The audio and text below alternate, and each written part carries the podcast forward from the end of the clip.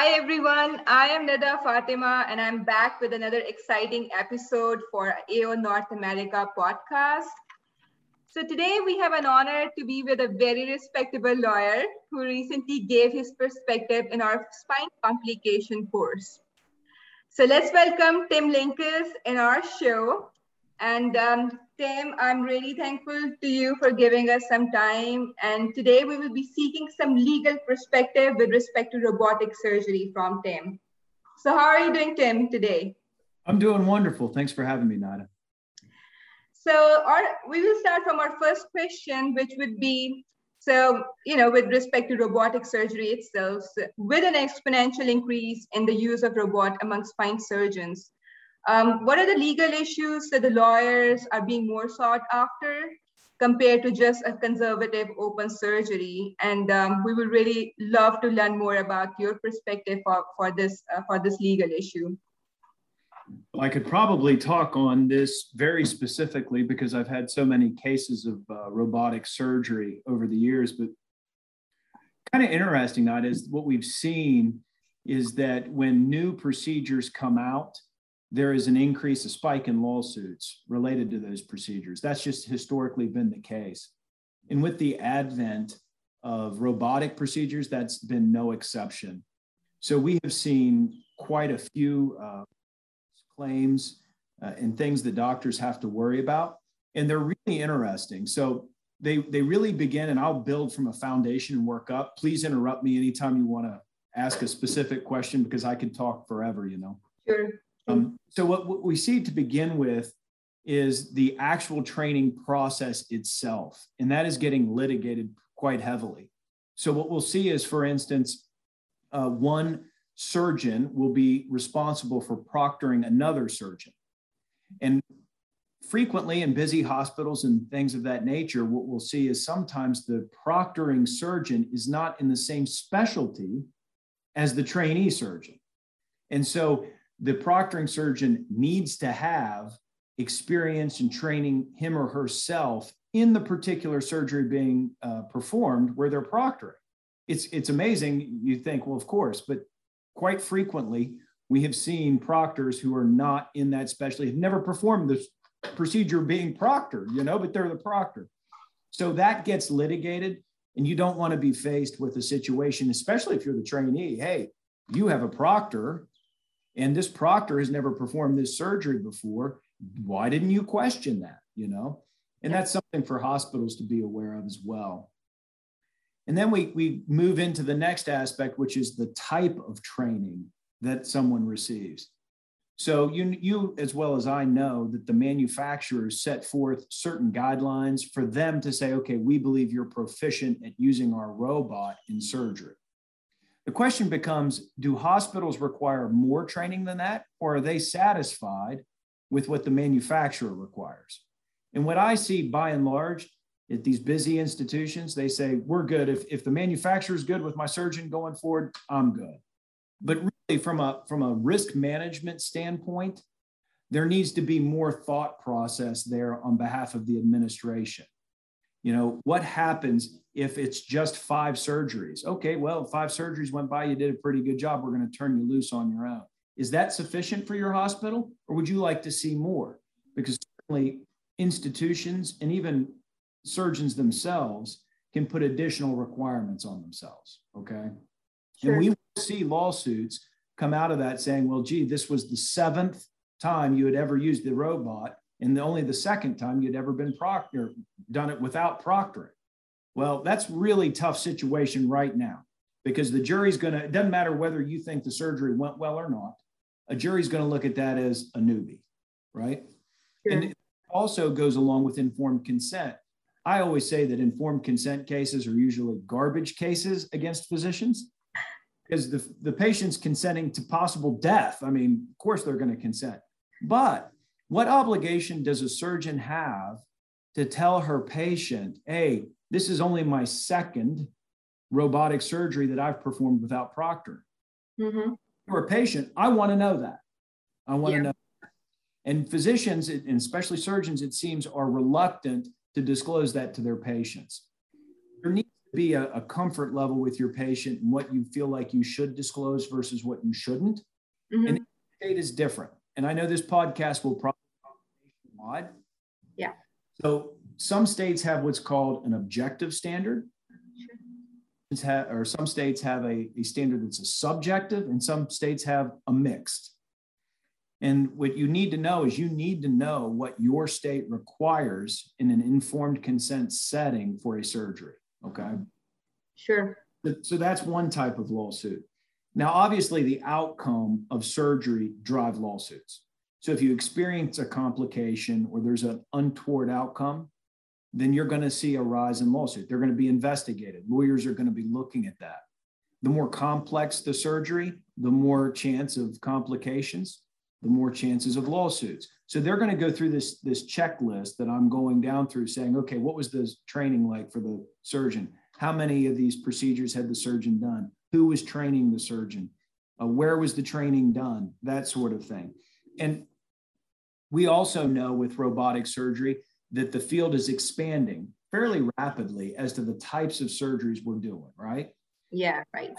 If you have primarily used the robot in three or four areas of surgery and now you're doing it new in a new area yes you have you may have uh, 50 surgeries under your belt in those three or four areas but this is the first time you've done it in this area a good lawyer can can pin you to the wall with something like that so you need to make sure that you're comfortable moving forward in that. Got it. And then we see uh, another aspect of that is remedial programs. So the things that that is um, surprising to someone like me as a lawyer handling cases is when we see residents, um, fellows in training who, gee, it looks like their skill is not quite there. Sometimes programs are quick to graduate them and get them out of their own hands and put them in someone else's. I think that's a mistake. And when a resident or a fellow has technical issues, I think they need to be put in a remedial program not just to avoid lawsuits, but for patient safety and patient care issues. With robotics, we are going from open surgeries where we have tactile feel and we're able to do these things to completely loss of tactile feel and, and really a new joystick, if you will, from when I was a kid doing uh, video games. And so this is this is new. And when resident or a fellow may be excellent in an open surgery, but we now move someone to robotics and they're having difficulty, or perhaps they're a surgeon who's been operating for 20 years and they're not used to the video game aspect of it. What, what remedial programs are we doing that after five times we say, gee, there's just seems to be a little bit something missing for this surgeon? So that's an aspect that lawyers are looking at, you know. And this is an opportunity for um, lawyers who are suing physicians to get information they don't normally get in lawsuits. So if, if I were suing physician A for malpractice, I generally can't get their credentialing files. Those are peer review protected. But if you've gone through a training program and the training is your uh, operation on five, six, seven patients to complete the program, that's not really part of your credentialing. That's part of training. And now I can get your complications from that, your complication rate, how the outcomes of the surgery, the return to hospital, and I can use that in a lawsuit. So, am, am I talking too much now? Uh, know um, I really appreciate it, Tim, because this is very important to understand from the legal perspective what happens if a person is not fully trained and how credentials can really help with from, from the legal perspective. I really appreciate it. So there is another question that arises from this conversation, and uh, which is with respect to the malpractice itself. So how do you see the future of malpractice uh, with respect to the robotic surgeries? And now there are some companies that they're saying that we will bring full automation. So who will be held responsible in those cases? So now there are no trainees there are no completed uh, practicing physicians. So who will be responsible in those cases? So I, I love how fast society has moved with technological advances. Yeah. We are we're moving at a light speed and you know our iPhones have video capability better than professionals now. But you know what? The one thing that's interesting in medicine and in surgery in particular, that these technological advances, I think, are moving appropriately slow. So when we think of automation in medicine, for instance, where can we point to an automated uh, computer robotic item that is successful in medicine? I can point to labs. We used to look under a microscope and look at white blood cell counts, red blood cell counts, whatever, and count them manually. Now a computer does that, right? Yeah. But let's look at radiographs.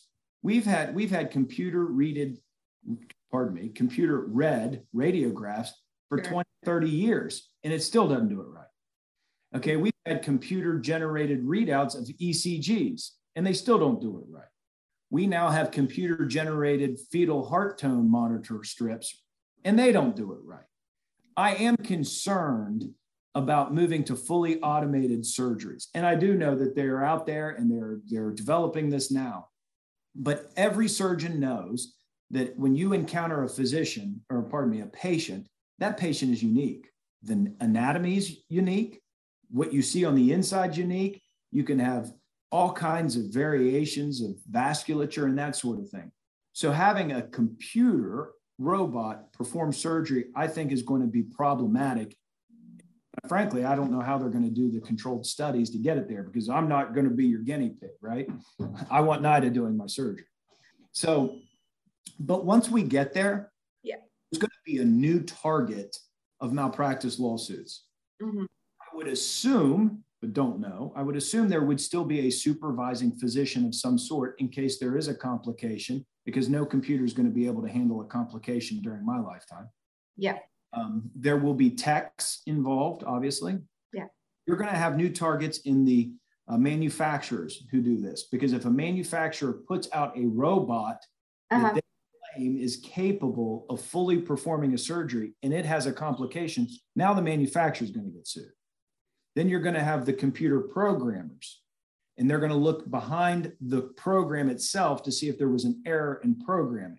So we're going to have a whole new set of experts, a separate and apart from medicine. We're going to have biomedical uh, engineers. We're going to have computer uh, software designers, all as experts in these malpractice cases.